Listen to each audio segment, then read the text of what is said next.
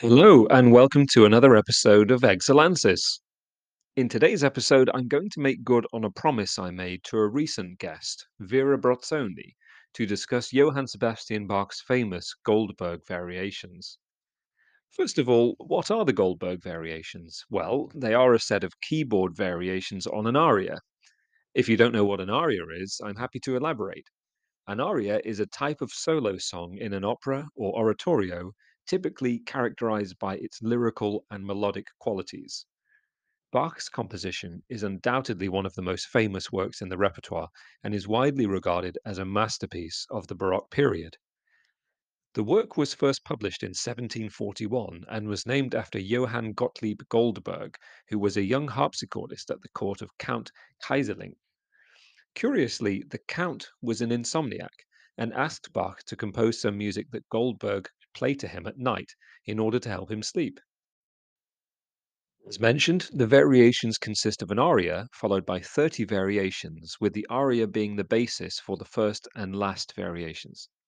The variations themselves are diverse in character, ranging from energetic and playful to contemplative and introspective. The writing is not only technically demanding, but also requires a great deal of musical sensitivity and interpretative skills. The work has been interpreted in many different ways over the years, with some perform- performers emphasizing the virtuosic elements of the piece, while others tend to focus more on its emotional depth. Despite being over 250 years old, the Goldberg variations continue to be popular today and are frequently performed and recorded by pianists, harpsichordists, and other keyboard players. Interestingly, the variations have been transcribed for a variety of instruments, including the guitar, string quartet, and even the accordion. I'm not sure what the grand old master himself would have made of that. Let's touch briefly now on what happens in each of the variations. In the first mm-hmm. variation, a simple but effective reworking of the original aria melody is outlaid with added embellishments and ornaments. The second variation features fast and lively scale passages with a playful and light-hearted character. When we get to the third variation, we discover a two-part invention with the right and left hands playing off each other in a lively and rhythmic exchange. Number four is a miniature dance with a charming and graceful character. The fifth variation is a slow, expressive saraband with a mournful and introspective character. The sixth variation features a lively and playful rhythm with a sense of energetic movement and momentum. Into variation seven, we have one of Bach's favorite types of composition, a toccata, with fast and intricate arpeggios and runs. The eighth variation is again a two part invention with the right and left hands playing in a fast and complex counterpoint. The ninth is a gentle and expressive minuet with a delicate and refined character. The tenth variation features a fast and virtuosic figuration in the right hand with a simple and harmonically stable left hand accompaniment. Another slow variation appears uh, in the 11th installment with a introspective saraband, again of a mournful and melancholic character. The 12th variation is again a two part invention. This one has a fast and intricate counterpoint in both hands. A fast and energetic piece features in the 13th variation with a strong rhythmic drive and a sense of momentum. The 14th is a canon at the 5th, with the right hand imitating the left hand at a distance of five notes. Another ingenious uh, method. The 15th variation is a lively and virtuosic gigue with a lively and energetic character. The 17th, again, another two part invention, this one with a fast and intricate counterpoint in both hands. When we arrive at number 17, again, it's a slow and expressive piece. This one has a contemplative and introspective character. Building on the canon at the fifth, back in variation 14, Bach arrives with a canon at the sixth in variation 18, with the right hand imitating the left hand at a distance of six notes. Confused, you will be, but we are almost halfway through. In fact, uh, the 19th variation features a fast and virtuosic figuration in the right hand with a simple and harmonically stable left hand accompaniment. Variation 20 is a two part invention. This one has a fast and intricate counterpoint again in both hands. A lively and playful dance features in variation 21. This one has a joyful and celebratory character.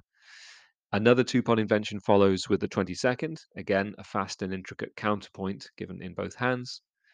In variation 23, Bach features a fast and virtuosic figuration in the right hand with a simple and harmonically stable left hand accompaniment. Variation 24 is a canon at the octave this time, with the right hand imitating the left hand at an interval of eight notes. Vera, I do recall you mentioning uh, a small hand and difficulty in stretching an octave, so I wonder how you would have got on with Variation 24. Um, Variation 25 is a slow and expressive piece with a contemplative and introspective character. Now, as we get to the final five variations of the Goldberg suite, these are among the most complex and virtuosic pieces in the entire work and really showcase Bach's consummate skill, not only as a composer, but also in his ability to create music which is at once intricate and deeply expressive. It's as though he was perhaps saving the best for last. As we go into variation 26, we notice that this is marked as overture.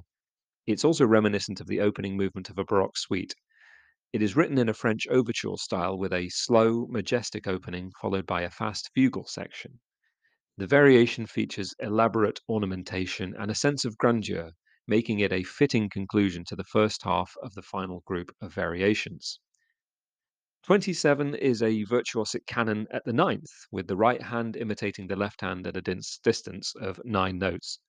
The interplay between the two hands creates a sense of tension and excitement as each line weaves in and out of each other. The canon builds to a climax before tapering off into a quiet ending. 28 is a two part canon at the octave, with the left hand leading the right. The two parts are separated by a pause, creating a sense of rhythmic tension. The variation also features a strong rhythmic pulse and a lively dance like character. 29 is marked as aria da capo, meaning it is a return to the original aria that began the work. However, Bach has transformed the aria into a hauntingly beautiful piece that is full of pathos and depth. The melody is now played in the left hand, while the right hand plays a complex accompaniment, creating a sense of melancholy and introspection. We arrive at variation 30, and this variation is actually a, a quodlibet, a type of composition that combines several different melodies together. Quite cleverly, Bach incorporates two popular German folk songs into the variation, Ich bin so lang nicht bei dir gewest and Kraut und Rüben haben mich vertrieben, which are woven together with the original aria melody. This variation has a joyful, celebratory character, bringing the work to a satisfying conclusion. Historical figures who have been less enamored of J.S. Bach have variously described his music as mathematical, dry, dull, and overly logical. And arguably, if it hadn't been for the restorative effects of Felix Mendelssohn in the late 1820s to bring his music back into the national consciousness, he might well have faded into obscurity, or at best thought of as some distant organist from the Baroque period. Perish the thought. I believe we have a lot to thank Herr Mendelssohn for. So, where to go from here in terms of selecting your best entry point to discovering the Goldberg variations? The good news is that there is a sizable library of some very special performances which have been committed to disc. I should note that all of these recordings are for piano and not harpsichord. As musical interpretations are so subjective and so deeply personal, one person's meat might be another person's poison. However, I feel that there are enough recommended recordings out there to suit every taste. So, here is my attempt at a suggested top five. Any exploration of the Goldberg variations should surely include one of Canadian pianist, pianist sorry, Glenn Gould's accounts. He made a mono recording in 1955, which seemed to bring the piece back into fashion. A quirky character with a style a way out on his own, later advances in recording technologies have enabled engineers to try and reduce the humming he was known for during performances. Gould made a further digital recording in 1981, which, in my view, should form part of any classical music collection. It's that good. Wilhelm Kempff's 1969 account for Deutsche Grammophon is also well worth a listen, if only for his account of the aria. Two fantastic recordings also exist by the outstanding Andras Schiff, his first for Decca in 1983, and then a subsequent performance 20 years later for ECM in a live performance from Basel, Switzerland. If it's a more cerebral performance you're looking for that's full of wisdom and nice individual touches, check out Daniel Barenboim's 1989 recording for Teldec. Room for one more? In that case, my suggestion would be Murray Perahia's 2000 recording for Sony, which actually went on to win the Gramophone Award. Although it's difficult to explain precisely how he achieved what he did in this recording, there is a sense somehow of the spirit of exploration, as though he were traversing all the intricacies of the human experience. Incidentally, links to all of the recordings I've recommended in this episode can be found in the description. Go ahead and check them out, they're well worth a listen. For me, Bach's music seems to have that timeless, esoteric quality. How best to put it? Music that only an old soul could have written. On that note, we have arrived at the end of today's episode. I hope this was informative, educational, and even valuable to you. I also hope that I have met with the approval of my dear friend Vera Brazzoni. Join us again soon for more insights into the emotional boundaries and experiences available to us all within classical music. Until next time, take care.